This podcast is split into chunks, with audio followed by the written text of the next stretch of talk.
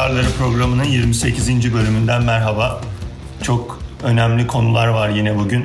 Meriç Tuncu önderliğinde tartışmamızı e, başlatacağız.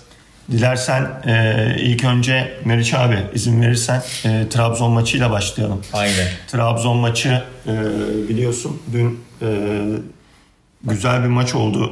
Alanya açısından, Trabzon açısından güzel bir maç olmadı. E, umarım e, Gökçe zaten bize e, değerlendirecek bunu. E, haftanın maçlarında da güzel çekişmeli e, bir lig oluyor. E, ilk dört sıra e, sürekli değişiyor. İlk üç sıra diyeyim. E, Beşiktaş bir maç eksiği olmasına rağmen lider duruma yükseldi. Sevgili Gökçe, seninle başlayalım. Trabzon'u nasıl görüyorsun? Abdullah Avcı'yı nasıl görüyorsun? Oynattığı oyunu, Karanlık. Serkan'ı, e, son iki üç haftada neler değişti? Yaklaşık e, on beş hafta kadar iyi gitti.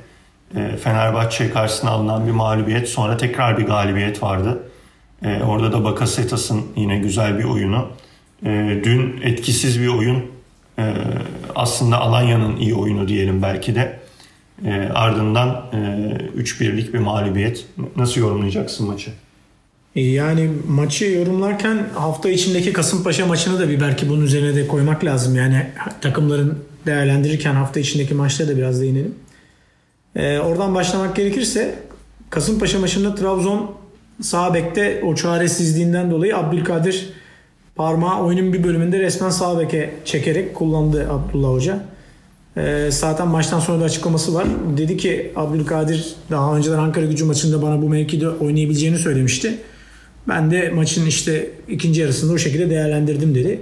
Abdülkadir de o bölgede çalım atabilme yeteneği olduğundan dolayı daha orta saha ofansif de bir orta saha olduğundan dolayı güzel işler yaptı Kasımpaşa maçında.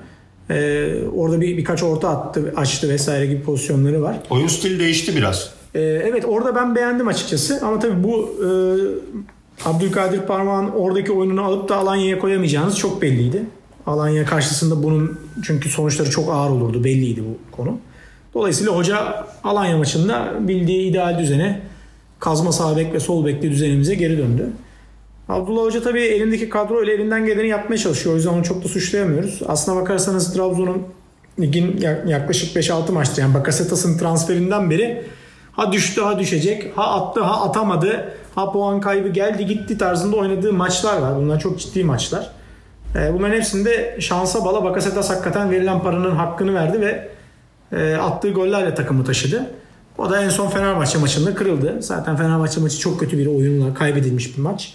Orada takımın reaksiyon verememesini, oynayamadığı oyunu anlamakta da güçlük çektiğimi belirtmiştim daha önce e, konuyla alakalı. E, bu maça gelirsek Alanya maçında ben ilk olaya baktığımda yani maçın başlangıcında Alanya'nın kadrosuna baktığımda çok şaşırdım. Çünkü e, Alanya resmen yedek takımla çıkmış. Yani marafon ayak kalede e, sen de dediğin Meriç abi sen daha iyi açarsın. Yani dört tane e, yabancı var, yedi tane yerli oyuncu var. Çok enteresan. Ben dedim ki herhalde biz Bakasetas'ı alırken e, Trabzon'a bu Alanya maçının da ücretini ödemişiz, ücreti mukabilinde. Bu maçı da satın almışız gibi baktım açık konuşmak gerekirse ama maç öyle başlamadı. Oyuncu alana maç bedava diyorsun. Gibi bir durum düşündüm eski alışkanlıklarda. E, ama maalesef maç öyle başlamadı. Alanya güzel oynadı. Sarı'nın bence çok güzel bir oyunu vardı. Temiz bir oyunu vardı. İlk yarı bence iki sıfır olurdu. Olmadı. Oyunun devamında Trabzon reaksiyon göstermeye çalıştığı anda üst üste iki gol yedi. Uğurcan şanssız bir günündeydi. Ona e, yapacak bir şey yok. Hafta içinde de bir menajerlik şirketiyle yeni bir anlaşma imzaladı. Yabancı üst düzey bir menajerlik şirketiyle bir buçuk senelik anlaşma imzaladı. Artık onun etkisi midir? Yoksa Trabzon'da artık taraftarın gözüne çok da şirin gözükmeyelim. Beni satarsa da bu takım ayakta kalır. İmajını da sergilemek için yaratılmış bir düzen midir? Onu da bilmiyoruz açıkçası. Ama e, maç o şekilde gitti. E, maçın enteresan olayı Suat Aslanboğa. Ben hakem olarak zaten kendisini yıllar önce yönettiği Rize Spor e, Galatasaray maçındaki e, yağmur tutumundan dolayı hiçbir zaman beğenmiyorum ve tasvip etmiyorum. E, kendisinin çaldığı bir penaltı pozisyonu var. Trabzon lehine. Yani yaklaşık aylar sonra neredeyse Trabzon ilk defa penaltı kazandı. Kazandığı penaltı da penaltı değil. Açık konuşmak lazım. Yani oyuncunun e, Mbakame'nin şut çektiği bir pozisyonda ayağından sekip de eline gelen pozisyona penaltı çalmak. Ancak hani Alanya iki sıfır öndeyken bakın Trabzon'a da penaltı çalınıyor demek için yapılmış bir hareket. Ne Trabzon'un böyle penaltılara ihtiyacı var. e, ne de bence gerekli ve doğru bir karar oldu. E, konuyla alakalı. Trabzon artık bence gelecek senenin yapılanmasını ortaya koymak için bir fırsattır Abdullah Hoca'ya. Ben buradan sesleniyorum. Beni duyuyor mudur bilmiyorum ama duymuyorsa da beni duyan eğer değerli dinleyicilerimiz varsa lütfen kendisine ifade etsin. Elindeki kadroyu mümkün olduğu kadar altyapıdan getirdiği futbolcularla değiştirip değiştirip oynatsın. Yani bu takımın şampiyon olamayacağı belli. E, dördüncü bitirmek için de yani kimi koysam bu ligde Trabzonspor'u zaten dördüncü yapar. Yani fırsat bu fırsattır. Serkan'ı vesaireyi gönder.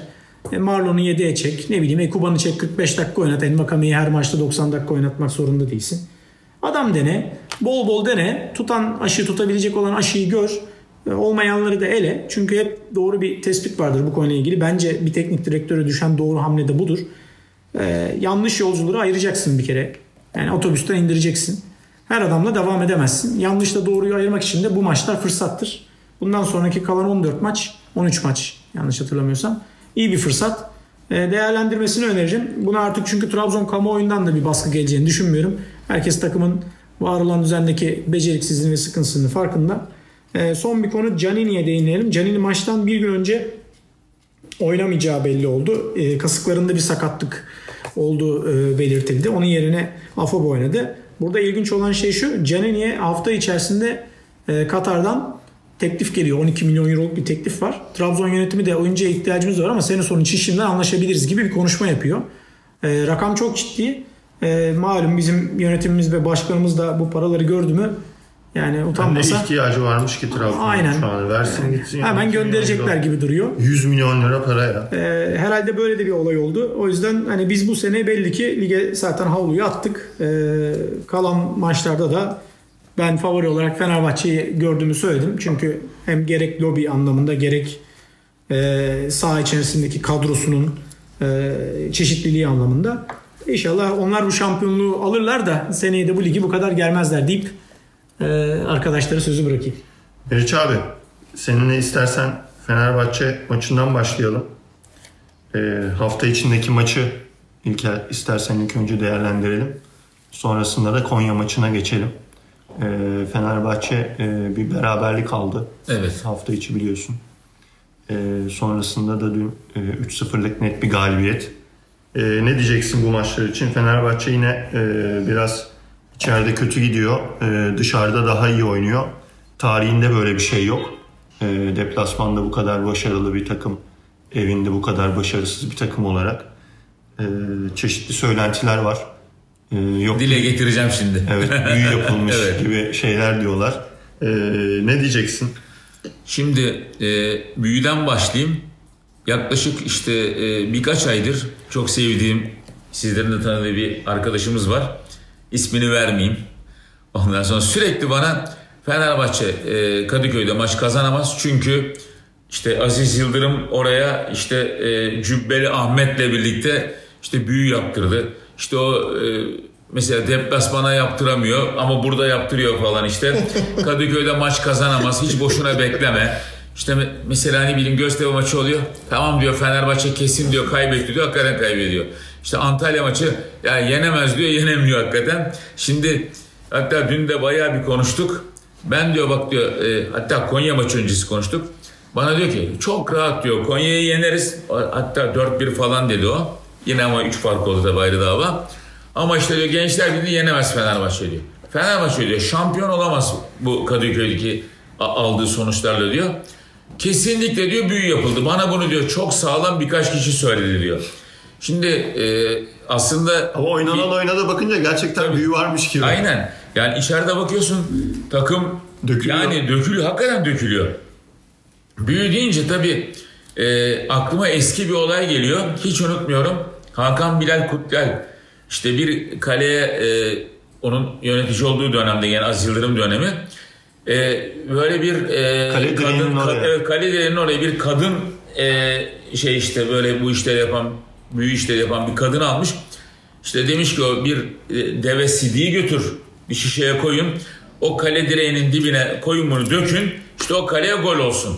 Yoksa öbür türlü işte toplar direkten dönüyormuş bilmem ne falan. Bunu yaptırmış hatta bu daha sonra ortaya da çıktı.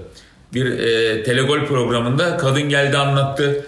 Gittik dedi, stada işte dedi, büyü yaptık bilmem ne falan, yeter ki gol olsun diye dedi. Beni çağırdılar dedi.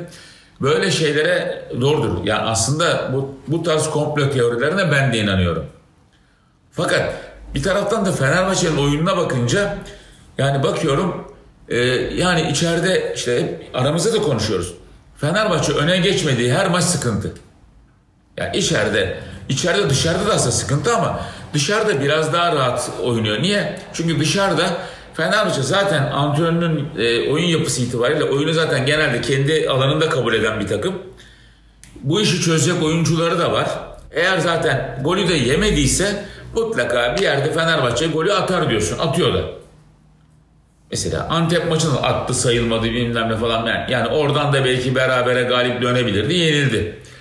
Ondan sonra. Yani e, şimdi bu büyü işi tabii ki bir taraftan enteresan. Yani enteresan. Aklımın köşesinde. Yani eğer bu hafta ligin sonucu Gençlerbirliği'nde yenemezse bak, buna hakikaten inanırım. İnanırım yani. Ondan sonra ama şöyle de bir şey var. E, çok eskileri de bildiğim için geriye de gideceğim. Yan, yanılmıyorsam seksen bir seksen iki sezonu Galatasaray takımı, emin olun açın bakın, Ali Sami Yen'de bir tane maç kazanamıyordu. Kazanamıyordu. Ya yeniliyordu işte o büyük metinliğinden beri Fatih Terim'in takım. Ondan sonra e, kazanamıyordu. Fakat deplasmanda bütün maçları kazanıyordu. Ya böyle bir garip de bir istatistiği vardı. O zaman bozdurmak lazım. Hatta yani millet diyordu ki başka ya bu nasıl oluyor falan, Galatasaray Ali Sami Yen'de işte yeniliyor. Bakın her hafta yeniliyor. En kötü berabere kalıyor. Yani en iyi ihtimalle berabere kalıyor. Deplasmana gidiyor, yeniyor geliyor, yeniyor geliyor, yeniyor geliyor. Böyle bir Galatasaray istatistiği vardı. Şimdi bu sene Fenerbahçe de zaten buna dönmüş durumda. Tabii ki içeride seyircinin olmaması. Seyirci olsa belki de Konya, Malatya maçlarını, belki Göztepe maçını kaybetmeyecek, Antalya'ya yenecek. Yani e, öyle düşünüyorum. Belki Beşiktaş'a yenilmeyecek. Hakemlerin bakış açısı değişecek. Ondan sonra yani biraz bu büyü işine de inanıyorum. Yani ben olayım. Büyüden e, gene söylüyorum. Gençlerbirliği maçında puan kaybederse bu takım hakikaten büyüye bağlarım. Ama ondan önce yani Fenerbahçe içeride e, bir Galatasaray, Beşiktaş'a baktığın zaman oyununu kabul ettiremiyor. Yani ben bu maçı daha kafadan, mesela dün evet ben iki sıfırdan sonra seyrettim ama yazılanlara falan bakıyorum. İşte herkes bu sezonun en iyi futbolu ünlenmesi işte Trabzon maçından sonra falan diyorlar. Yani oyununu e, kabul ettireceksin. İşte orada tabii hani e, Gökçe'yle de biz bu yayın öncesi konuştuk. Mesela dün Alanya maçı, evet ben de şaşırdım. Ya dedim bu kadroyla niye çıkıyorlar, yedek kaleci bilmem ne falan. Herhalde başka işler dönüyor burada dedim, açık söyleyeyim dedim. Ama maça maç maça öyle bir başladı ki Alanya, yani e, maçı ben almaya geldiğim gibi başladı hakikaten. Fişek, işte o şutlar, fişek gibi oynadı. Evet yani orada ortaya koydu. Yani diyorsun ki ya Alanya bu maçı, hatta iki bir iken bile Trabzon bastırıyor, Alanya çekilmiş. Çok ya bir top yakalarsa götürüp gol atacak belli yani. Götürdü, attı zaten. Ondan sonra yani Fenerbahçe şeyi ortaya koyamıyor bir türlü. Özellikle iç saha maçlarında. Dünkü maçta benim süreklilik şey, yok. Dikkatimi evet. çekti abi. Yani bunu söylemekte fayda var. Konya üç dört maçtır çok sıkı defans ve çok sıkı orta sahayla oynayan, kapanarak top oynayan bir takım. Ve kazandığı maçlarda aldığı puanlarda bu var. Ama dünkü maçta mesela bu Ercan Güven'in de yazısına yansımış. Konya tamamen açık futbol oynuyor. Orta saha mücadelelerini tamamen kaybediyor. Ve burada da mesela benim en çok dikkatimi çeken o maçta bu durum oldu. Ama şöyle de bir şey var. Konya e, şu ana kadar e, otuza yakın maç oynandı. sekiz beraberlik, sekiz galibiyet almış. Geri kalan maçları kaybetmiş. Tutarsız bir takım. Hani e, çok böyle... Gökçe'nin bir de kadro dediği... yapısı itibariyle evet. Dün birileri paylaşıyordu, hep Balkanlardan gelen oyuncular, işte Bosna Hersek, Makedon, bilmem ne falan. Skubiç'e de değinmek e, istiyorum. Ona ayrıca yani, evet yani gerçekten çok iyi niyetli bir topçu değil. Ee, farklı maçlarda da izliyorum, böyle foller yapıyor. Ee, sert folleri var. Sert foller yapıyor. Orada biraz acımasızca bir şey yaptı. Çünkü hani adam onu görmüyor. O da gelişiyle e, ona sert bir giriş yaptı. Ee, güzel değil, keşke yapmasaydı. Ee, Erhan'cığım sana evet, geçelim Erhan. Biraz da ee, dilersen e, seninle ilk önce Galatasaray maçını konuşmak istiyorum. Galatasaray Sivas ee, maçı e, nasıl değerlendireceksin? e, Galatasaray Sivas e, maçından önce e, bir maç daha var. O maçta da Ankara Gücü Galatasaray maçı. E, Hikmet Karaman harikalar yarattı. E, ama çok büyük bir e, fırtına koptu. E, bununla alakalı hafta boyu Sivas Spor'dan Fenerbahçe Beşiktaş'ına kadar e, açıklamalar yapıldı. Hakemler e, baskı alınması, hakemlerin baskıya alınması hakkında.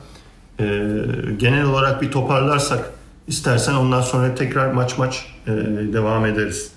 Şimdi Ankara Gücü Galatasaray maçını konuşmakta fayda var. Aslında Türk futbolunun bu yılki değil de son on yirmi yılının özeti o maç. E, bir takım Galatasaray takımına karşı diş gösterip haklı bir galibiyet alıyorsa işte malzemecisinden çaycısına, otobüs şoföründen e, tak, taktik deha antrenörüne, doktoru da konuştu. Doktoruna işte neredeyse mezardaki e, senin yazdığın gibi Metin Oktay'ı kaldırıp konuşturtacaklar. Utanmasa Fethullah Gülen okyanus ötesinden konuşacak. İzin verseler terörist başı Abdullah Öcalan konuşacak. E, Türk futbolunun özetini izledik. Ölmeseydi Mesut Yılmaz da konuşurdu. E, Mehmet Ağar neden sustu bilmiyorum. Bu şekilde bir maçı izledik o gün. Ankara Gücü, ben hatta bir tweet atmıştım. E, maç önü flash açıklamalarına Hikmet Karaman'ın nasıl yenileceğini söylemiş. Bir penaltı, bir kırmızı olmazsa diye. E, tam tersi oldu. Hatta e, sildim ben sonra tweetimi. Mahcup oldum çünkü. Hikmet Karaman'dan böyle bir oyun beklemiyordum. Çünkü kendisi genelde Galatasaray takımına karşı e, iyi bir taktisyen değil. İlk galibiyetini almıştı. İlk galibiyetini belki de aldı. Bilmiyorum ben o istatistiği. Öyle bir şey duydum ben. Evet. Yani iyi bir taktisyen değil. Hani imitasyon Fatih Terim diye de tanınıyor spor camiasında. Ankara Gücü artık pabuç pahalı. Çok iyi bir top oynadı bir defa. Galatasaray top göstermedi. Sezon başından beri iyi oynuyor. Ankara Gücü yani hep iyi oynadı. Ee, mesela Başakşehir maçında hakkı yendi, kaybetti. Hmm. Bazı maçlarda çok şanssızdı. Denizli maçında son dakika e, yediği bir gol var. Yani Ankara Gücü aslında iyi top oynuyor ama bir türlü kendini, varlığını gösterememiş. Şöyle işte orada da şans devreye giriyor. Hani bazen ben diyorum ya ufak itişler, hakem itişi, şans itişi olsa en azından sekiz on puan daha eklerdin Ankara Gücü'nün evet. üstüne. Buradaki talihsizlik oydu. Galatasaray açısından değerlendirdiğimizde berbat bir futbol oynadı Galatasaray. E, Marcao'nun e, yaptıkları.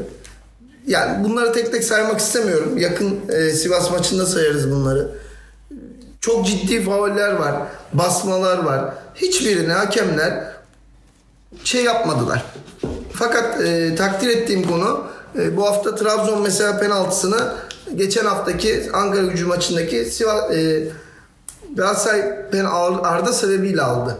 Arda'ya verdiler. Bunu vermeseler olmaz diye hareket edip. Türkiye'de böyle işliyor işler çünkü. Ama hiç aynı pozisyon değil ya. Arda değil ama. Uzaktan geliyor. Tamam değil ama. Top.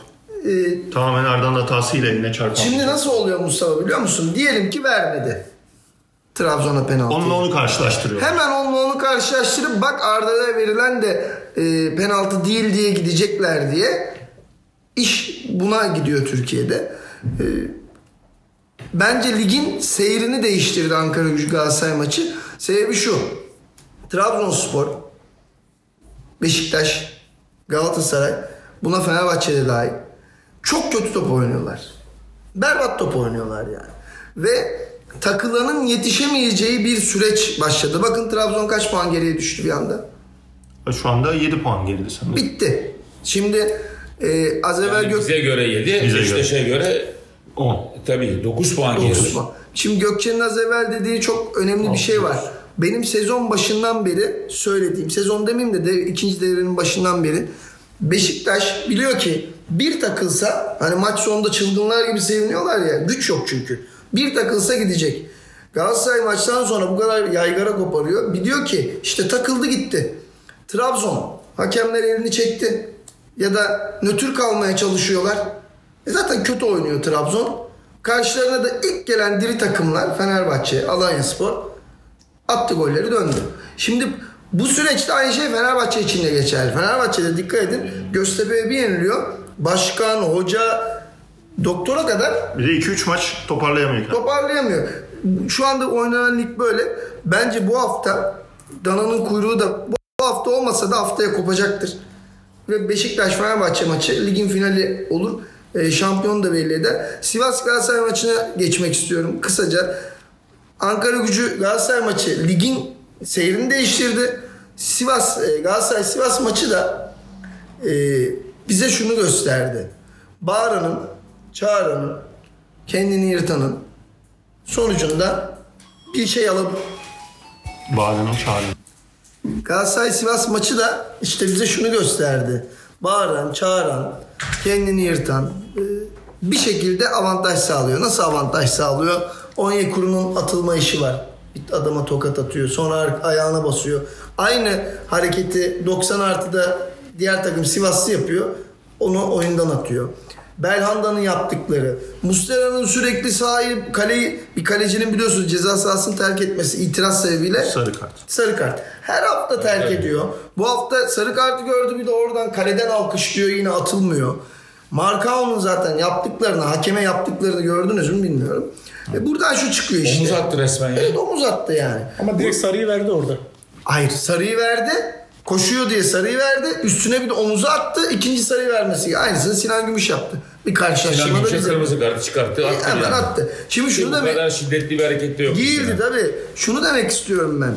Galatasaray takımı bu işi biliyor. Kötü oynadığında skoru ve oyunu lehine çevireceğini biliyor. Bakın basit örnek vereyim size. Galatasaray takımının e, yaptığı Ankara Gücü, Ankara Gücü maçında yaptığı o Feryadı Figan'ın sonucu ne oldu? Çok basit söyleyelim. doksan artıda Fenerbahçe'nin penaltısı verilmedi. En basiti yani. Ee, yine Fenerbahçe'nin Beşiktaş'ın maçlarına etki etti bu işler. Mustafa Muhammed'in en az iki maç alması gereken ceza bir maça düştü. Ki onun önemini de Sivas maçında gördük. Falcao'nun attığı goller biri penaltı. Diğeri ekstra bir gol, bir daha vursa atamaz yani. Şimdi ben onunla alakalı da bir şey sormak istiyorum Meriç abi. Sen bilirsin. Bilmediğim için soruyorum. Bilen varsa arkadaşlar siz de cevap verebilirsiniz. İki sarıyla direkt kırmızı arasında ne fark var? Eğer bir maç ceza veriliyorsa. Evet. Şimdi mesela ikinci sarıdan bir oyuncu yok. Atılınca... Diyelim ki yetmişinci dakikada ikinci sarıdan atıldı. O maç oynamıyor yirmi dakika. Bir dahaki maçta oynamıyor. Tabii. Doğru mu? Doğru değil mi? Aynen. Şimdi peki yetmişte kırmızıyla atılınca bir maç verilince o zaman iki sarıdan ne farkı kalıyor kırmızı kartlık hareketin? Yani ben orada şöyle düşünüyorum. Ben onu anlayamadım. Vicdanen hani bu dirsek muhabbetlerinde biliyorsunuz hani bunu bir silah olarak gösteriyor ama kullanıyor mu kullanmıyor mu diye bir muhabbet var yani FIFA. Bunu özellikle bakıyor veya değerlendiriyor. Mesela bu pozisyonların hiçbirine normalde İngiltere Premier Ligi'nde faul bile neredeyse çalmıyorlar. Yani o kadar geçiştiriyorlar. Bence hakkaniyet namına o pozisyon zaten sarı bile bence biraz ağır. Çünkü tamam bir üstünlük sağlar gibi kendini şey yapıyor ama ne oyuncuyu görüyor ne de dirsek olarak dürtüyor dirseğini. O yüzden hani öyle bir pozisyonda kırmızı verince e, dolayısıyla bunun da hani ciddi derecede yankı bulduğunu görünce baktılar ki pozisyona da yanlış karar verildi. İşte yani yarım elma gönül alma oldu tek maç. Benim düşüncem o.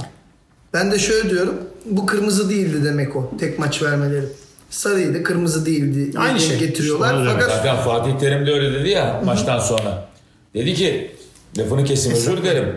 Ee, geçen hafta dedi bu pozisyonda dedi işte kart gösterildi. Ondan sonra kırmızı kart gösterildi, atıldı.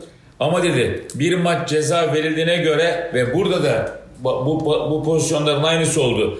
Bunlara dedi kart çıkmadığına göre demek ki dedi sen hakem ediyorsun ki dedi, senin gösterdiğin kart geçen hafta yanlış.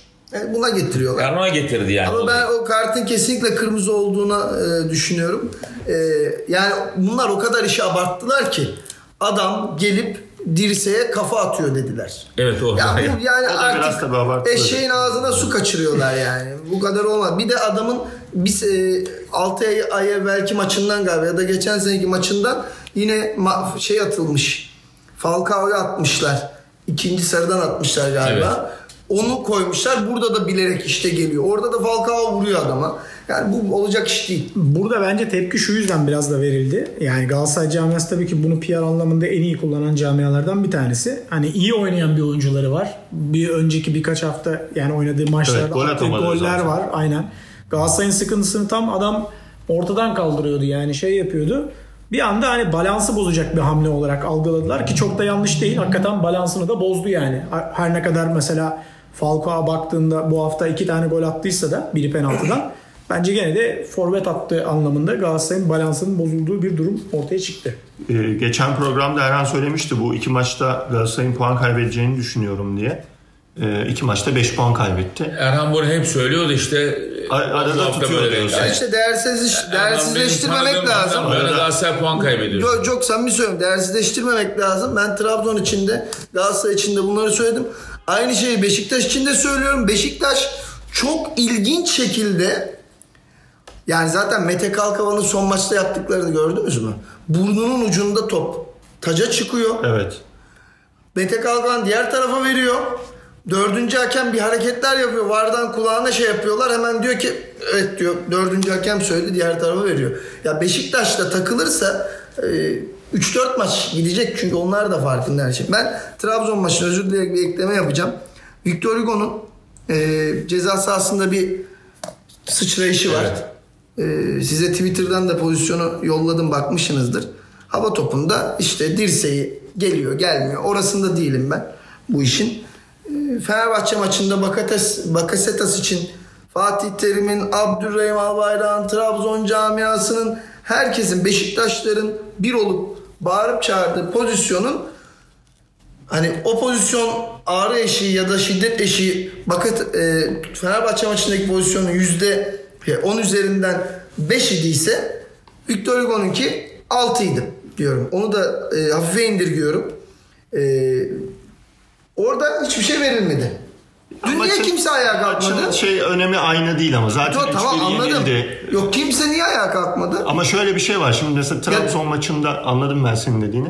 Mesela Trabzon iki sıfır önde olsaydı ve o penaltı verilmeseydi kimse konuşmayacaktı zaten. Ya da şöyle söyleyeyim o zaman. Az evvel ne dedik? Denkleştiriyorlar. He, Fenerbahçe olsa konuşulur muydu? Te, Örnek gösterilir miydi? Gösterilirdi. T R T'de niye e, bunun şeyini yapmadılar? Fenerbahçe'de böyle olunca o T R T'de müthiş bir üçlü var. beş altı tane Tümer, şey çıkıyor. Ayhan, Ali. Bir başlıyorlar. Garip Mersin de orada maaşı kaybetmeyeyim diye sessizce her şeyi hepsine onaylıyor. Eyvallah diyor. Bundan bahsediyorum. Ya bir Fenerbahçe ırkçılığı var ülkede. Ve hepsi biliyor ki kadro yapısı açısından Fenerbahçe en Ee, daha toparlanmışı mı diyeyim, daha düzgünü, en zengini en zengini evet. O, o ara açılırsa yetişemeyeceklerini bildikleri için bu yola başvuruyor. Buradan haftanın değerlendirmesine Gökçe ile devam edelim. Ee, zaten edelim. Sıra ona geldi. Eyvallah. Ee, sen de söyleyeceklerini şunu... söyle Gökçe, bir de haftanın değerlendirmesinde. Tabii ya şu e, olaya bir yorum katmakta fayda var. Şimdi bir top oynadıysak hepimizin bildiği bir şey var. Yani kafa topuna çıkmak demek zaten e, havaya doğru kendini sıçrattığın anda seni o genişlemeyi mecbur kılıyor. Yani genişlemen lazım. En basiti Cristiano Ronaldo'nun kafa toplarına nasıl vurduğuna bakın. Hani bir meşhur bir videosu var YouTube'da. Adam havada bilmem kaç saniye asılı kalmış. Yöneldiğin diyerekten tarafa doğru kollarını kaldırman şart. Aynen. Yani yoksa o kadar yükselemiyorsun. Göğüs kafesin olarak genişlemen lazım. Kendini bir yay pozisyonuna itmen lazım. Dolayısıyla bütün oyuncular zaten aldıkları eğitim, yani çocukluktan aldıkları eğitim gereği kafa topuna zaten bu şekilde çıkmaya alışmışlar. Ha bunu yaparken kolunu kanadını çok açarsın. Kendini bir buçuk metre iki metre e, alan olarak genişletecek şekilde. Biliyorsunuz iki elinizi kolunuzu açtığınızda bir elinizin parmaklarının ucu diğer elinizin parmaklarının ucuna kadar gittiği mesafe sizin boyunuz kadardır. Bu kadar hareket ederken dirsek vesaire anlamında rakibe vurursun, buna bir şey demem. Ama defans oyuncuları zaten özellikle boylu postlu olduklarından da dolayı hep bu eğitimle geldikleri için, mesela az önce Victor Hugo'nun pozisyonunu söylüyorsunuz. Victor Hugo'nun teması yok o pozisyonunda. Ama mesela Bakasetas'ın pozisyonunda adamın ertesi gün resmi çıktı. Adamın gözünün altında morluk var. Yani bazı şeyleri ister istemez değerlendirirken hep standartı konuşuyoruz ama yani ben o pozisyon için özelinde de söyledim. O gün o penaltının verilmiş olması Trabzon'un oynadığı aciz topun herhangi bir şekilde değişeceği anlamına gelmiyor. Ama bugün bir şekilde Trabzon dün Alanya karşısında maçı kazanmış olsaydı, o penaltı da verilmiş olsaydı, Fenerbahçe ile arasındaki puan farkı Fener'in iki puan geriye gittiğini, Trabzon'da bir puan geriye ileriye gittiğini düşündüğünde iki puana düşüyordu. İşte lig böyle dizayn ediliyor zaten. Ya program başında da konuştuğumuz gibi saçma sapan dün bir penaltı veriyorlar. Aynen. Olmayacak penaltıyı. Burada bakın Trabzon'a penaltı çaldık diye yutturuyorlar. Ama işte bu da senin de belki söylediğin gibi şimdi iki üç haftadır dillendirilen şey var. Yani Trabzon işte iki tane penaltı atmış. E, bir üçüncüyü de verelim. Öbür taraftan e, Galatasaray Ankara Gücü'nde yaptıklarından sonra ben eminim ki eğer Galatasaray Ankara Gücü maçından sonra o tarz açıklamalar olmasaydı, hı hı, hakeme yüklenilmeseydi Sivas Spor maçında beraberlik alamazdı Galatasaray. Alamazdı. O noktada kesinlikle da mesela alamazdı. Fatih Terim'in maç sonu çok enteresan açıklamaları var. Bence asıl cımbızlanması gereken nokta o maç sonu Fatih Terim'in açıklaması. Adam açık açık söylüyor, diyor ki yani oyuncularıma oyuna düşmemiz gerektiğini. Yani bunu söylerken Fatih Terim aslında oyunun kendisini oynamış olduğunun da bir şekilde bilgisini veriyor. Yani diyor ki ben bu oyunu yıllardır oynuyorum. Bu senaryoların nasıl yazıldığını, bu oyunların nasıl oynandığını çok iyi biliyorum. Evet. Biz bu oyuna düşmemeliyiz. Bunu diyen adam bu oyunu bilen ve oynayan adamdır o, ki zaten o, oyunculuk anlamında. Oyunu kuran benim. Siz ha. bana nasıl oyun kurarsınız? Aynen öyle. Orada o mesajı veriyor mesela. O yüzden hani e, maç maç baktığında, değerlendirdiğinde mesela çok enteresan şeyler oldu. Ahmet Ağaoğlu çıktı Kasımpaşa maçından sonra saçma sapan konuştu. Hakemler oldu buldu. Abdülkadir Şey, e, Abdurrahim Albayrak çıktı, Trabzon'un penaltısını, pozisyonunu konuştu. E, birileri çıktı, endişeliyiz dedi. Antalya Spor çıktı, başkanı bizim bize iki tane penaltımız verilmedi, ana bize düz gittiler her dedi. Her yere yayıldı yani. Yani işte. Ulan bu kadar kişi şeyden, hakemlerden şikayetçi. Ahmet Ağaoğlu dedi ki ben federasyon başkanlığı yaptım, bu işi biliyorum. E, bu işler böyle olmaz, talimatlara FIFA'ya göre uymuyorlar dedi. Biz dedi bunu şikayet edeceğiz FIFA'ya. E, Kulüpler Birliği'nde hafta içi bir toplantı oldu. Bilmiyorum dikkatinizi çekti mi? Evet. İlk defa bu bir ortak bir beyanat oluşur gibi oldu. Hani Trabzon'un bu şeyini biz destek veriyoruz gibi. Bu da çok enteresan. Herkes şikayetçi. Yani varı ha. daha etkin hale getirelim falan gibi. Aynen. Bir tane Ukraynalı bir e, topçu var. Benim de geçen şeylerde izlerken haberlerde dikkatimi çekti. İsmi aklıma gelmedi. Onlar da çok muzdaripler hakemlerden. Adam demiş ki artık sonunda demiş ki yani maçları demiş kadın hakemler yönetsin. Daha iyi yara demiş, ikinci önerim kadın hakemler yönetmiyorsa hakemler maçtan sonra röportaj versinler demiş. Bakın bu da çok önemli bir konu. Aslında tabii, hakemin de maçtan sonra... Eskiden veriyorlardı. Eskiden evet, vardı öyle bir şey. Bu evet. konuyu da bence tartışmak lazım, açmak lazım. Çünkü mesela Ümit Öztürk'ün ortaya dökülen evet. ses kayıtları var. Yani çok vahim. Ve adam orada bana göre Ümit Öztürk yani konuşma anlamında... Çare arıyor. Ha. Şeye, pozisyona çare kılıf arıyor. arıyor. Kılıf arıyor. Hem kılıf arıyor hem de düzgün bir konuşmasını yapıyor. Diyor ki ya kardeşim biz onu verdiysek o zaman Hamilton'a yapılan ilk Antalya'nın pozisyonuna da penaltı vermedi. Hem kılıfını uydurmaya çalışıyor dediğin gibi hem de olayı özetlemeye çalışıyor. Ama bu ses kaydı e, de, kime yani verilmiş bir ses kaydı? T F F'nin denetçisine verilmiş bir ses kaydıysa federasyonun buradaki açığı acilen ortaya çıkartması lazım. Büyük ihtimalle bir ses kaydı yok. Gizliden kaydedilen Aynen. bir şey var ama kiminle konuşuyor? Muhtemelen rapor, raportör tabii. yani olabilir veya gazeteci Çünkü olabilir. Çünkü ona akıl veriyor biri. Aynen. Yani diyor ki işte böyle şöyle, şöyle yap, böyle Aynen. yap. Gözlemci falan mı da olabilir? Ve bak federasyon gene mesela kör sağır dilsiz olabilir. Aynen öyle yani bir anda ortadan yok oldu olay. Ya şeye ben dikkat çekmek istiyorum. Fatih Terim'in açıklamalarını iyi dinlediyseniz maç sonu açıklamalarını Sivas maçından sonra sanki bütün var kayıtlarını dinlemiş, hangi kararların verilip hangi kararların ne sebeple iptale döndüğünü. Tabii her hafta dinliyorlarmış gibi. Her hafta dinliyorlarmış gibi açıklama yaptı. Şimdi Gökçe'nin dediğinin aslında altında yatan bu. Bunları zaten Galatasaray dinliyor. Ben bundan çok eminim. Abdurrahim de ne dedi? E, bende var kayıtları var açıklarım dedi. Yani oyunu gerçekten bunlar kuruyor. Ve her şeyde tesis eden bunlar. Bu arada penaltıyı veren Ümit Öztürk. Var vermedi penaltıyı. Ümit evet. Öztürk verdi. Ümit Öztürk'e onu nasıl haklı bir şekilde iptal edeceğini izah ediyorlar. Çünkü adam kendi gördü. Tabii. Volkan Bayarsan işte varın başında. Yani Volkan Bayarsan hakemliği ne ki?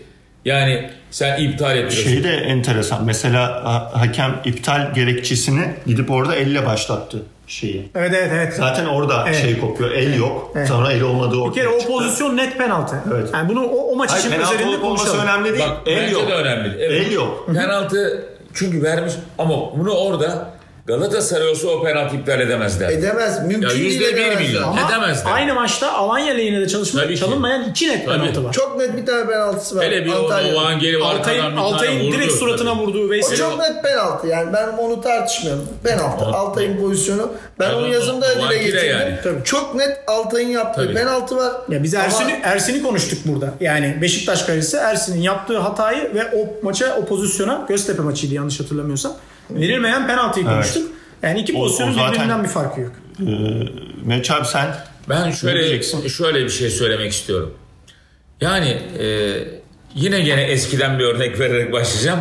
İşte belki hemen hemen her programda bunu dile getiriyorum. Ee, Aziz Yıldırım işte Baliç'i alıp geldiğinde işte on iki milyon dolar bavulla götürdü falan, Bursa'ya aldı geldi falan, işte Galatasaray dokuz milyon dolar veriyordu. Aa dedi, Baliç'i aldım dedi, Sabah gazetesine geldi. Ben de o zaman orada çalışıyorum. Dedim ki ya Baliç'e on iki milyon dolar verene kadar sen e, bu hakem camiasına bir şeyler verseydin de çok rahat şampiyon olsaydın. Çünkü orada Galatasaray'ın çok büyük etkinliği var dedim. Ondan sonra o da bana döndü dedi ki, onu dedi ben dedi temizlemek dedi kolay değil. dört yıl içerisinde temizleyeceğim onları oradan dedi. yirmi yılda temizleyemedi. Şimdi neye gelmek istiyorum? Ee, biraz geçmişe gidelim. Galatasaray özellikle zaten son yirmi yirmi beş senedir bu işleri çok çok iyi kullanıyor. Ama hakem, ama algı, ama bilmem ne falan filan. İşte geçen programda da anlatmıştım. Ee, Ankara Gücü kalesi, onlar Zalat'ı bağlıyorlar bir taraftan ama bütün şeyi Gençlerbirliği Beşiktaş maçının üzerine çektiler. O şampiyonlukları, algıyı. algıyı. İşte bir anda İlhan Cavcav kaleciyle birlikte iki oyuncuyu da kadro dışı bırakıyor. Vay bunlar maç satacaktı onun için bıraktım falan diyor. Oradan Galatasaray alıyor malı götürüyor. Ya bunları çok güzel yapıyorlar. Mesela şöyle düşünün. Ee, bu işte pandemi davası ortaya çıktı. Ligler e, daha henüz ertelenmemişti hatırlarsanız. Çıkıp Fatih Terim'e de bizim canımız yok mu? Biz nasıl oynarız? Evet. Bilmem ne falan filan. Bizi nasıl oynatıyorsunuz? Bizim de çoluğumuz çocuğumuz var dedi. Zaten hemen Covid oldum dedi. Tabii, bir, bir paket, anda oldum bir dedi. Oldu. Evet, bir anda oldum dedi. Kızı bir anda Allah belanızı versin. Kimler buna sebep olduysa falan dedi. Aa adam beş gün sonra, o göya ağır Covid olan adam beş gün sonra ayağa kalktı. Evinde istirahat. Ondan sonra sonra tutturdu. Ya biz bu ligi niye oynamıyoruz? Ondan sonra hep algı. İşte Ankara Gücü maçı sonrası belli ki ben bir arkadaşa da söyledim. Eğer dedim Ankara Gücü on kişi kalmazsa Galatasaray'ı çok rahat yener dedim. Bakın çok rahat yenecek. Çünkü Ankara Gücü sahasında çok da iyi oynuyor. Ondan sonra hakikaten de bak on kişi kalmadı, Galatasaray yendi. Ama maç biter bitmez, daha belki de maç bitmeden öyle bir talimat verilmiş ki Fatih Terim tarafından, zaten artık Galatasaray diye bir kulüp yok ortada arkadaşlar. Fatih Terim, Fatih Terim, Terim Spor Kulübü var. Bakın Galatasaray kesinlikle yok. Ondan sonra o vermiş talimatı, ya doktorundan malzemecisine, bilmemesinden işte yöneticisinden falan filan herkes çıksın, herkes işte federasyon üstümüze oynuyor, hakemler üstümüze oynuyor falan diye bu algıyı yapın demiş. Yani maçı unutturun. Çünkü orada Fatih Terim'in büyük hatası var. Bu haftaki Sivas maçındaki çıkarttığı kadroda dahil olmak üzere. Millet bunu, ama aklı başında Galatasaraylar hakikaten yemiyor. Ben sosyal medyadan da takip ediyorum. Bazı eski yöneticiler, aklı başında Galatasaraylar, ya artık ne hakemi kardeşim, sen resmen sahaya öyle bir kadro çıkartmışsın ki onu oynatmıyorsun, bunu oynatmıyorsun. Ondan sonra işte e, senin sağ bekin hata yapıyor, golü yediriyor. Sen hala neyi savunuyorsun bize bilmem ne falan diye. Zaten aklı başında Galatasaraylar bunu yazıyorlar. Dile de getiriyorlar. Yani bakıyorsun bu e, bırak geçmiş seneleri geçtim bir tarafa, ama yapılan algı işte bu pandemiden başlayarak önce e, vay biz insan değil miyiz? Bizim çoluğumuz çocuğumuz ailemiz yok mudan olay geldi geldi geldi geldi. Şimdi puanları kaybedince bu sefer önce hakem, yani doktoru çıkmış, malzemesi çıkmış, vay bizi, yani bir kişi de çıksın ya, atıyorum bilmem ne bir şey, başka bir şey konuşsun. Yani futbolla ilgili bir şey konuşsun. Ya Ankara Gücü'nü tebrik etsin yani. Ya evet, kesinlikle bunlar bizi katılıyor. Bunlar bizi yendi. Kardeşim. Adam ne güzel gol attı ya. ya Labo, Labonitsa evet. mı? Neydi? İkinci gol. Bunlar bizi, yani. bunlar bizi vay işte öyle penaltı mı olur? Vay işte böyle mi olur? Ya arkadaşlar yani çifte standardın Allah'ı şu anda Fenerbahçe'ye yapılıyor ya. Ya bak yemin ediyorum. Irkçılık yapıyor abi. Herifin ayağını kırıyorlardı. Herif iki ay sezonu kapattı. Mesut, herif kart görmedi. Dünkü maç. Bak dünkü maç e, Diomande midir nedir? Diomande. Bir sarı kartı var. Aynı şekilde o da geliyor değil mi? Sosa'ya bir tane şöyle bir bakıyor. Çok net vuruyor ya. O, vuruyor. Ve Fırat Aydınus'un önünde oluyor bu. Bunu geçiyor. Herif bir faul daha yapıyor. Gene geçiyor. İkinci sarıyı verse atacak. Bu sefer heriflerin antrenörü uyanıyor, Konya'nın. Kötü adam oyundan çıkarttı otuzuncu dakikada. Çünkü atılacak belli. Muhtemelen ya bak bir kere daha yaparsan ben seni atacağım demiştir o. Ondan sonra sinyali aldı. Çıkar, sinyali aldı. Antrenör çıkartıyor. Ya şimdi gözünü seveyim yani. Sen geliyorsun. Şimdi Ahmet Çakar diyor ki hakem diyor muhteşem maç yönetti. Fırat Aydınus. Ondan sonra ben de olsam diyor buna diyor penaltı vermezdim. Şey, e, kırmızı kart vermezdim diyor. Peki ey Ahmet Çakar, sen bir Beşiktaş Galatasaray şampiyonluk maçında sen kontrolsüz geldi çarptı diye Amokachi'yi oyundan attın. Galatasaray maçı iki bir kazandı. Ya o da Eyyamcı'nın önünde. Yani tabii. Yani zaten ya konuşmasında bile ben, ben, bana ne, neyi anlatıyorsun? Bu kontrolsüz bir hareket. Kendini sakınabilir mi? Sakınabilir. Talihsiz bir pozisyon mu? Evet talihsiz pozisyon ama talihsiz pozisyondan daha öte herif çok gaddar bir şekilde geliyor giriyor. Ya bak Erman Toroğlu çıkıp konuşuyorlar. Ya, Erman Toroğlu Okan'ın ayağının kırıldığı pozisyonda aynen aynen ona getireceğim. Erman Toroğlu Soner gelip de orta sahadan ayağını kırdığı zaman sadece sarı kart gösterdi. Devre arasında dediler ki kupa maçıydı zaten üç sıfır kazanmıştı Galatasaray'la. Sen dediler, ne yapıyorsun dediler. Ya, ya. sen ne yapıyorsun herifin ayağı kırıldı dediler. Hemen sudan sebepten bir Soner'e bir e, kır, sarı karttan kırmızı karttan oyundan attı. Çünkü eğer dünkü maç emin olun. Geç gelen on, adalet adalet on, değilmiş. on on beş dakika daha olsa bak on on beş dakika daha olsa belki ona da bir uyarı gelecek. Fırat Aydınus'a Skubiç oyundan atacaktı. Yani bir, bir, bir şeye denk getirecekti. Ben pardon abi. Söylemek istedim bu yani. Ben Fenerbahçe maçına bir değerlendirme yapmak istiyorum. Erol Hoca maça çok iyi hazırlanmış. Bunu şuradan şey yapıyorum. Hücum presleri çok iyiydi. Üçlü sıkıştırmalar yaptı Fenerbahçe. Ve en belirgin dikkat çekici şey ise Galatasaray hani Onyekuru'yu kaçırıyor ya bazen savunma arkasına. Evet. Fenerbahçe hızlı adamı buldu. Osayi Samuel'i sürekli arkaya kaçırmaya çalıştı ve bir tanesinde de gol oldu. Bence bu Erol Bulut'un Konya'yı iyi çalıştığının göstergesi. Konya iyi takım mı? Hayır, hiç iyi takım değil. Konya'nın on kişi kalmış Beşiktaş'a ne oynadığını hatırlıyorsunuz mu? Şut vuramadılar. Konya çok kötü bir takım. Fenerbahçe'yi bu aldatmasın. Fenerbahçe'nin evet e, başta konuştuğumuz gibi en önemli sınavı bu hafta Gençlerbirliği maçı. Yine maçta dikkatimi çeken az evvel değindiğiniz şey ya Fırat Aydınus'un ya Türkiye'de isim ayırt etmiyorum. Hakemler hakemlik yapamıyorlar arkadaşlar.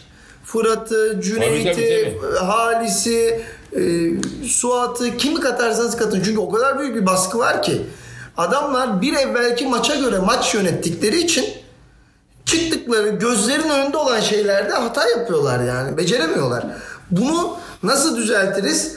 E, bence şöyle düzelir bu. Fırat, Cüneyt, Halis, Mete bunların hepsini emekli edersin. Hepsi koyarsın, kadro dışı abi. Evet abi, koyarsın tabii, gencecik adamları. Şimdi nasıl ki Fenerbahçe... Kulağını üflememen lazım yani, tabii. Samatta'yı biz yollayacağız muhtemelen. Ya yollayacağız ya kiralayacağız.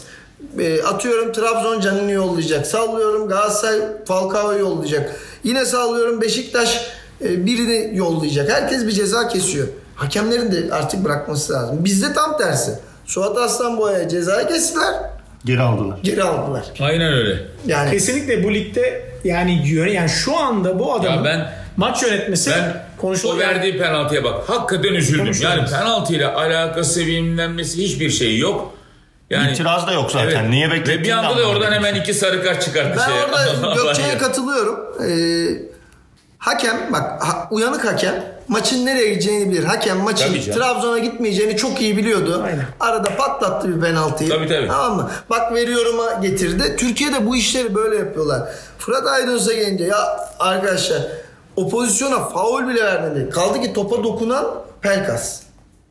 Bir hafta evvelinde adam değnekle çıktı. O kadar fırtınalar kopartıldı Mesut gelirken. Adam hikayesi yok. Yani bu sezon da bitti. Şunu arayacağım.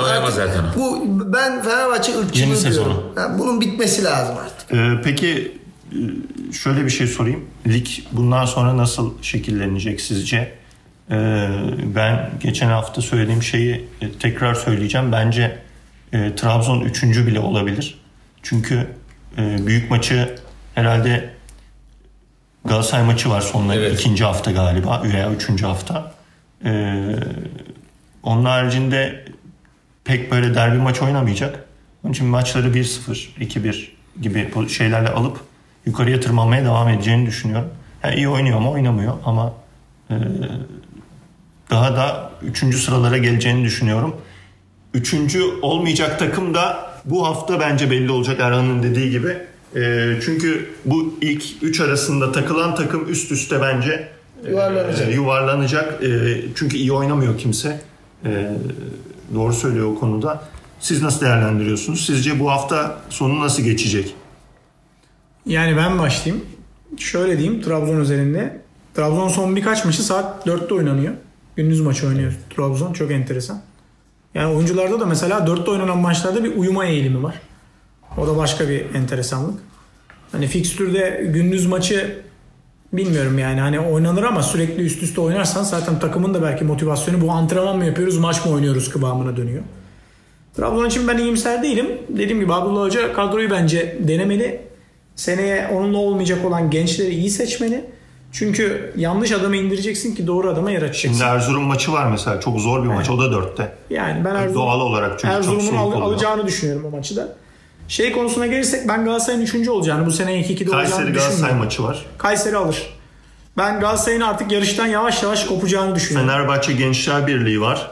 Kritik maç. Gençlerin acilen puana ihtiyacı var. Beşiktaş var Cuma günü. Evet, bir de Başakşehir Beşiktaş. Yani Beşiktaş kaç haftadır sekiyor. Onu konuşmak lazım. Yani ben gerçekten sektiğini düşünüyorum. bir sıfır, iki bir son iki haftada mesela. Gerçi evet biri Malatya biri şey maçı ama Antep'te güçlü takım. Yani Aykut ama... hocam da sekemiyordu. Bu hafta bir sekti bir evet, defa. Evet sonunda bir sekti. Yani ben bilmiyorum. Ben Beşiktaş gene bu maçı alır diyorum ama ben totalde yani ligin üstünün Beşiktaş ve Fener arasında şekillenmeye başlayacağını, birkaç haftaya bu işin netleşeceğini, akabinde de Fenerbahçe'nin her zaman için var olan gücünü, lobil gücünü, e, bağlantılarını, gazetecilerini, ne var ne yok her türlü imkanını kullanaraktan bu şampiyonluğu alacağını düşünüyorum. Ya şey şöyle gireceğim ben de hem ben bir iki pardon he, ben bir iki Fenerbahçe Beşiktaş arasında olacağını, üç Trabzon, dörtte Galatasaray olacağını düşünüyorum.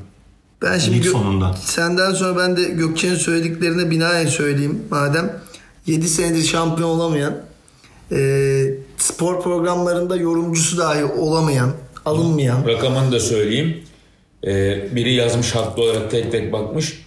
Geçen Perşembe akşamı sekiz Beşiktaşlı, altı Galatasaraylı, bir Fenerbahçeli varmış sadece. O da e, İlker işte. Bu büyük lobi, bu etkili lobi. on beş yorumcunun sekizisi Beşiktaş, altısı Galatasaray, bir tanesi Fenerbahçe. Ve bu etkili lobi, tabii, biliyorsunuz ne dedik? Hakemler etkileniyor dedik. Bu etkili e, lobisi, Fenerbahçe'nin tek yorumcuyla etkili lobisi e, ne yapacak? Fenerbahçe'ye ne kazandırır emin değilim. Zaten Fenerbahçeli olup da ekrana çıkanları da biliyoruz. Tabii tabii. Ne olduklarını. E, ben bu hafta, bu hafta olmasa yani Cuma olmasa hafta içi Başakşehir'in yani ya Cuma ya hafta içi ikisinden birinde kesin Beşiktaş'a bir çelme takacak. Yani ya kupadan eleyecek evet, ya ligde bir puan alacak. Bu konti garanti bakıyorum yani ben buna. Yani kupada zaten başka şansı yok. Kupayı almak zorunda Başakşehir. Evet. Almazsa zaten Avrupa kupalarına da gidemiyor. Ee, şeyi de Galatasaray'a gelince ben her zaman Galatasaray, Kayseri, Kayseri, Trabzon maçlarına bilen bilir. Ee, çok kez Kayseri tribününde Fener maçlarında Trabzon taraftarı gördük. Çok kez e, Fener Galatasaray maçlarında şey, kardeş takım. Kardeş takım Kayseri, Trabzon, Galatasaray arasında bir üçgen var. Niye öyle bir şey var? Gurbetçilikten gelen bir şey var ee, orada. Kayseri'de mi? Ka- Kayseri, Trabzon yani, ticaret anlamında yakın ilişkiler hep kurmuş olan iki şehirdir. İki ee... şehir de gurbetçidir aynı zamanda. Ee, böyle bir şey var. Ha, bu tabii ki şey demiyorum hani e, ima etmiyorum. Olsa direkt söylerim. Ama Galatasaray için ben Kayseri maçının kolay geçeceğini zannediyorum. İki haftadır Galatasaray kan kaybediyor. Bu hafta benzin döker yakar kendine. Onun için bu maçı ona verecekler. Kazanmak zorunda değil. Yok. Bu maçı ona verecekler. Galatasaray'a değil. Ona verecekler. Fenerbahçe'de bence e, basit bir maç olacaktır. Gençlerbirliği maçı. Kadıköy'de bu sefer etkili bir skorla kazanır. Ben ligin Fenerbahçe Beşiktaş maçında kopacağını, birinci, ikinci, üçüncü hatta dördüncünün bile o zaman belli olacağını diyorum. Ben belli o maçı düşünüyorum. Ne yapıp edip bence Meriç abi diyor ya tarlayı, evini, arabanı, eşeğini sat. Berabere e, bitirileceğini, e, bitirilmeye çalışılacağını. Hani bir takım böyle çok bariz üstü. Cüneyt'i de veremezler ama şimdi ne yapacağız? Fırat'ı verirler. Fırat'ı verirler. Fırat'ı da veremezler dünden sonra. Şey e, geri döner Bülent. Hangisi? Ben böyle ha, Mete Kalkavan falan, Ali Malabeyik tarzı şeyler. Mete'yi de veremezler abi. Mete'yi de, Mete de kadrolu Beşiktaş hakim. Ali Palabıyık kadrolu Trabzon hakimi. Ali Palabıyık olabilir. Oraya verecekleri var, görürsünüz. Çömez, Halil Umut'u verdiler ya bak şimdi. Yok geldi. Ya Yaşar olabilir. Kemal Uğurlu var, tetikçi. Da ondan olabilir, daha iyisi olabilir. Yok. Yani o ne bileyim birkaç tane var öyle, Barış Şimşek, Erkan Özdamar. Barış Şimşek'i de veremezler. Abdülkadir Biti geldi. Erkan Özdamar'ı da veremezler. Abdülkadir ya da Halil Umut gelir. Evet. Bak Abdül- Erkan Özdamar Galatasaray'dan bilinir. Barış Şimşek e, Fenerbahçe maçına şey maçı vardı. Bahattin Zorbay mi? Küçük olabilir. Zorbay da olabilir. O da Galatasaray'dan. Saçma sapan işler. Arda Peki, kardeşler de olur. Bu hafta konuşulacak bir konu daha var. Meriç abi, onu ilk önce sana sormak istiyorum. Sonra Gökçe ve e, Erhan'dan da yorum alacağım. E, o da Rıdvan Dilmen'in yorumculuğu bırakıyorum açıklaması. E, sence ya, niye niye bıraktı? Ne olacak? Ne öngörüyorsun? Çünkü şöyle bir şey var herhalde. Bir de, de yani hani sezon ee, sonu filan da değil. Beni de çok olarak. arayan oldu. Yani evet. Bayağı bir arayan oldu. Ya sen ne düşünüyorsun? Biliyorsundur ondan sen. De. Evet aynen öyle. Sen biliyorsundur falan diye. Hatta böyle birkaç Galatasaraylı arkadaşlarım böyle üst düzey hakikaten eskiden yönetimde bulunmuş. Ya sen bilirsin ne oldu falan diye. Ben dedim ki bu dedim İbrahim Seten denen herifle bunun bir davası var. Muhtemelen birinci aklıma dedim Dedim gelen o. Bununla şimdi çok uğraşacak, bir şey olacak. Yani arkasında bir bak yayın kuruluşu var. Ondan sonra işte yayın kuruluşuna çıkıp kullanıyor. kullanıyor demesinler diye. Ondan böyle bir şey var dedim. Herhalde bu dedim yeni bir adım atacak. İkinci ihtimal aklıma, hatta size de bunu söyledim. E, yayıncı kuruluştan çıkma ihtimali. Hani şimdi millet diyor ki ya yorumculuğu bıraktı. Şu olamaz mı yani? E, Bir ay sonra falan ya da on beş gün sonra ya ısrarlara dayanamadım Yoğunmaz. geri döndüm. Çünkü yayıncı kuruluşta Fenerbahçe arasında bir problem var. O problemi e, Rıdvan Dilmen'i transfer ederlerse, alırlarsa bağlarlar. Bağlarlar ve aşacaklarını düşünüyorum. Bak bir tek Hande yok, bir de Rıdvan da Aynen. burada. Alıp orada işte Güntekin Onay'la gene birlikte. Güntekin yok. dört beş şey, e, onların arasından biri e, şey çıkmış. Covid mi? Evet, Covid çıkmış. İsmini söylemiyorlar. İlker. Evet, onda çıktığı için diğerlerinin hepsini karantinaya almışlar. Yani önümüzdeki hafta olacak. Mesela dün çok güzel kadınlar vardı. Evet, ben de İnanılmaz maçtan sonra seyrettim. Yorumlar da yaptı. Evet, şey, aynen öyle. E, Beşiktaş'ın hocası vardı. E, Bahar evet, Hoca. Bahar Hoca. Evet, aynen çok öyle. Çok güzel yorumlar oldu. Bence yani kadınlarla belki de devam edin. İşte ama işte bunu, ligi de kadın hakemler yönetimi hikayesi. Ama işte bunu yirmi üç Nisan gibi senede bir defa yapmasınlar. Yok, ben devam yani. edilmedi belki de yani. Yani... Ya, mesela Seçim Demirel çıktı. Karışık olmalı belki. Katılıyorum. Neden çok değerli olduğunu da söyleyeyim. Bunu bu da geçmiş yönelik benim anım olsun. Ee, şeyde askerliğimi de yorumla da. Tabii askerliğimi yaparken maalesef demeyeyim ama yo, aslında güzeldi geçti. Yedek subay kantincisiydim. Komutanların ve erkeklerin bol olduğu bir ortamdaki sertliği anlatmaya gerek yok. Böyle komutan kütlüyor falan, millete ona buna herkese esliyor güllüyor. Sadece e, dışarıdan görevli olan bir kadın çalışan geldi ortama. Ve ben o esip gürleyen komutanın bir anda nasıl oluyormuş ya, nasıl nezaket dolu, sevgi dolu olayı ortayı, ortamı kucakladığını görünce dedim ki vay be dedim. Yani bu kadar değişebilir mi bir olay? Belki de bu futbolun bu sertliğini, bu mizacındaki bu e, kavgayı kadın hakemlerle ve kadın yorumcularla ve sunucularla da aşmayı denemek bence çok da yanlış olmaz. Hem bir renk katarlar. Belki zaten de pozisyonları değerlendirecek kişi bile Lale Orta olsa mesela. Mesela hani o en azından ulan bu kadınla ne konuşuyor falan demez kimse Tabii. yani.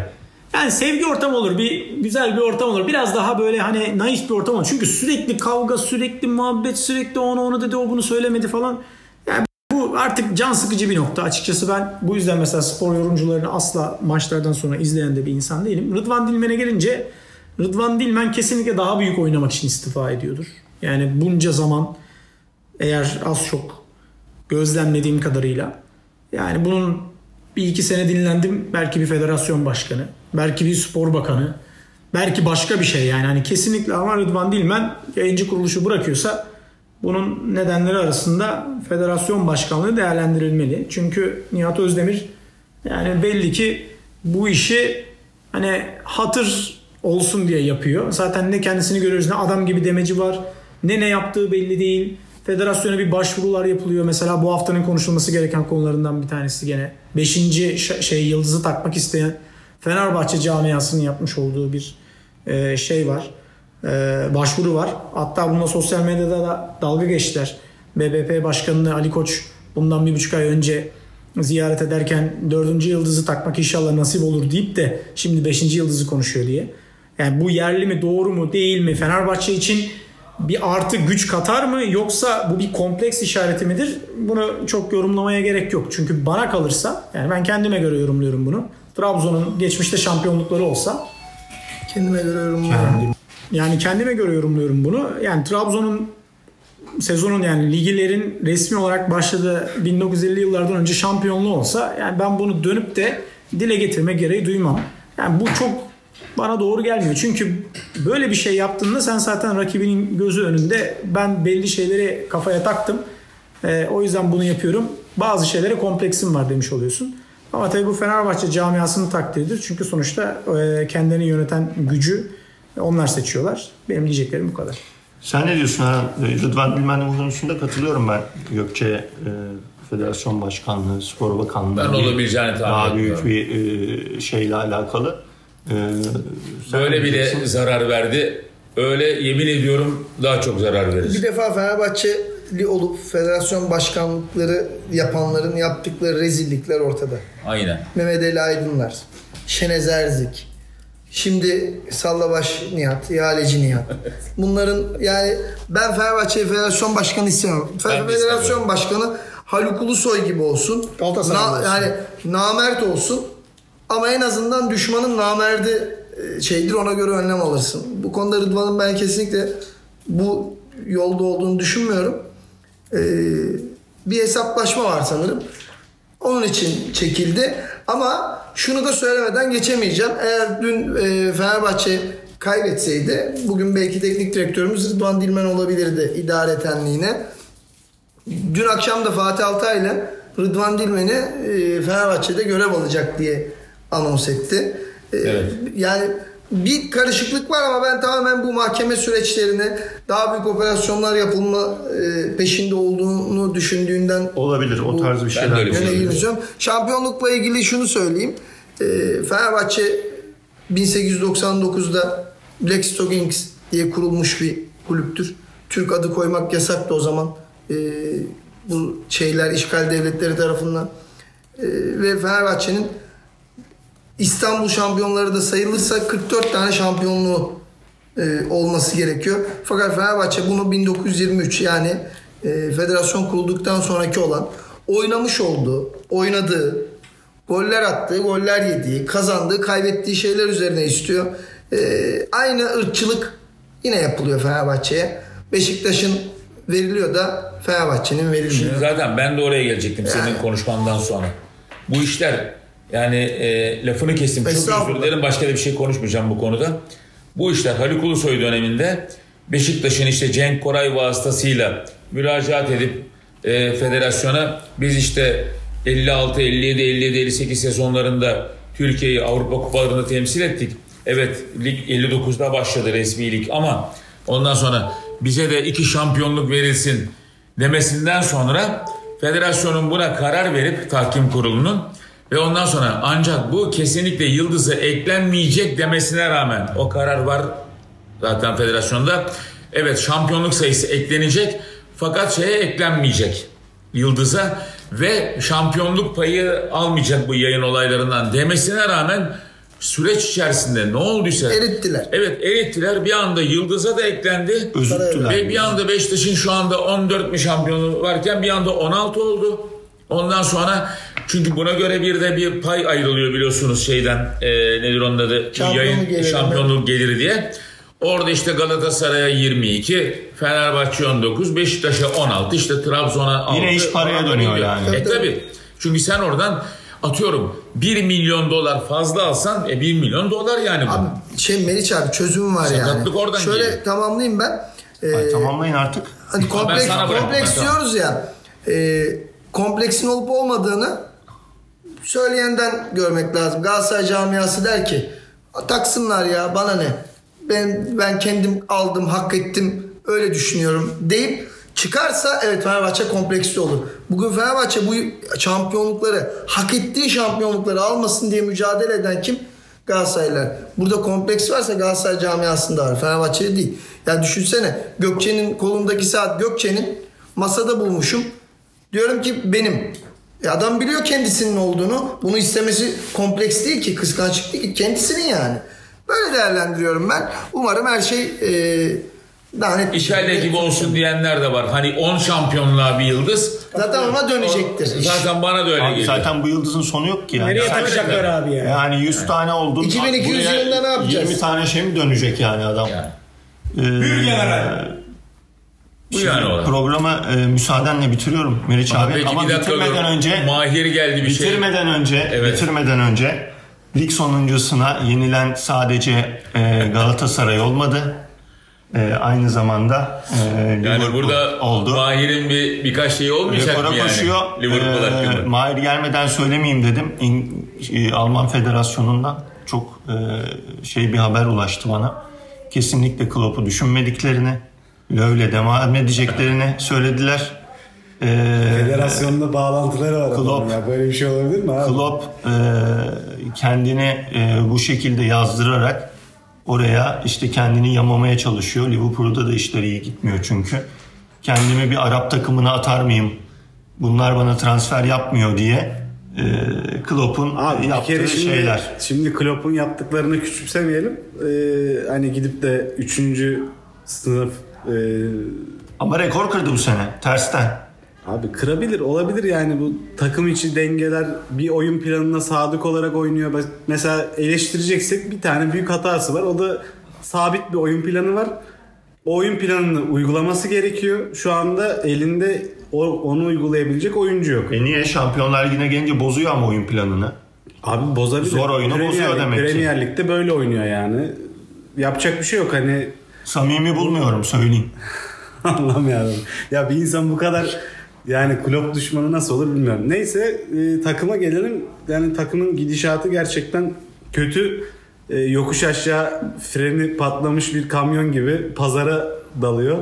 E, yani, yani ayağın takılır, düştün düşeceksin. Ayakları böyle ileriye yani doğru bayağı hızlı hızlı atarsın, sonra düşersin ya. Bayağı yuvarlanıyoruz şimdi aşağıya. Şimdi o altı doğru adımı attı, şimdi düşmek üzere yani. Evet yani nasıl toparlayacak bilmiyorum bu saatten sonra.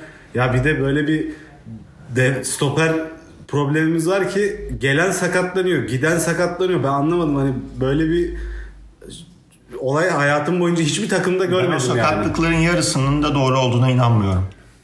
Yani sabote mi ediyorlar? E, sabote ediyorlar değil.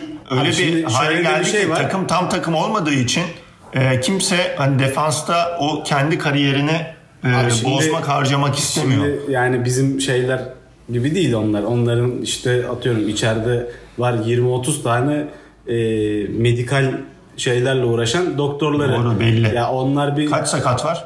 Abi çok fazla var da evet, bunun hani medikalle bir alakası yok. Onlar hani iyileştirmeye uğraşıyorlar. Neyse yani burada daha büyük problemler de var. Mesela hani İngiliz medyasında en çok konuşulan şey hani ki e, Premier Lig'in içerisindeki diğer hakemler de bunu söylüyorlar.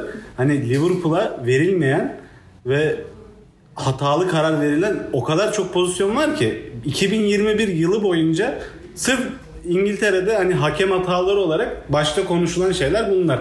Yani Chelsea maçında bile Kante'nin eline çarpıyor, penaltı verilmiyor. Sen de söylediğin gibi çarpıyor. Çarpma var onun. Çarpıyor ama top aşağı düşüyor yani. Hani o saatlerde bayağı bildiğin voley, tokatladı topu. Tokatladı, aşağı indirdi topu. Ama aynı saatlerde mesela işte Tottenham'ın bir tane penaltısı verildi. Hiç alakası adamın hani eli vücuduna yapışık. Evet. Hani böyle acayip acayip hatalar var. İşte verilmeyen goller, rakibe verilen aynı offside'den goller gibi gibi şeyler yani. Hani bunların da şeyi yok. Bayağı bildiğin Premier Lig'in Fenerbahçesi olduk ya, böyle bir şey olamaz yani. Fenerbahçe şu anda ağlamak da istemiyorum ama yapacak yani bir şey yok. Yürüyor. Daha dün üç sıfır kazandı biliyorsun. Yani lig sonuncusuna da henüz yenilmedi. Bu hafta şimdi, kısmetse bakalım. Şimdi Fenerbahçe olunca yani burada bu sizin konuşmalarınızdan lig sonuncusuyla oynuyoruz. Yani kesin bir yerde saçma sapan bir puan kaybı yaşar diye düşünüyorum. Evet, Mahir'cim teşekkür ediyoruz. Ne oldu? Canayından vurunca hemen programı kapatıyorsun. Programın sonuna geldik. Hepinize çok teşekkür ediyorum. Ee, bize merhaba at podcast nokta com adresinden ulaşabilirsiniz. Görüş ve e, dileklerinizi yazabilirsiniz. Meriç abi, eline ayağına sağlık. Ağzına teşekkür sağlık ederim, diyorum. Sağ olun. Ee, hepinizin Podcast'ten de ayrıca bizi takip edebilirsiniz.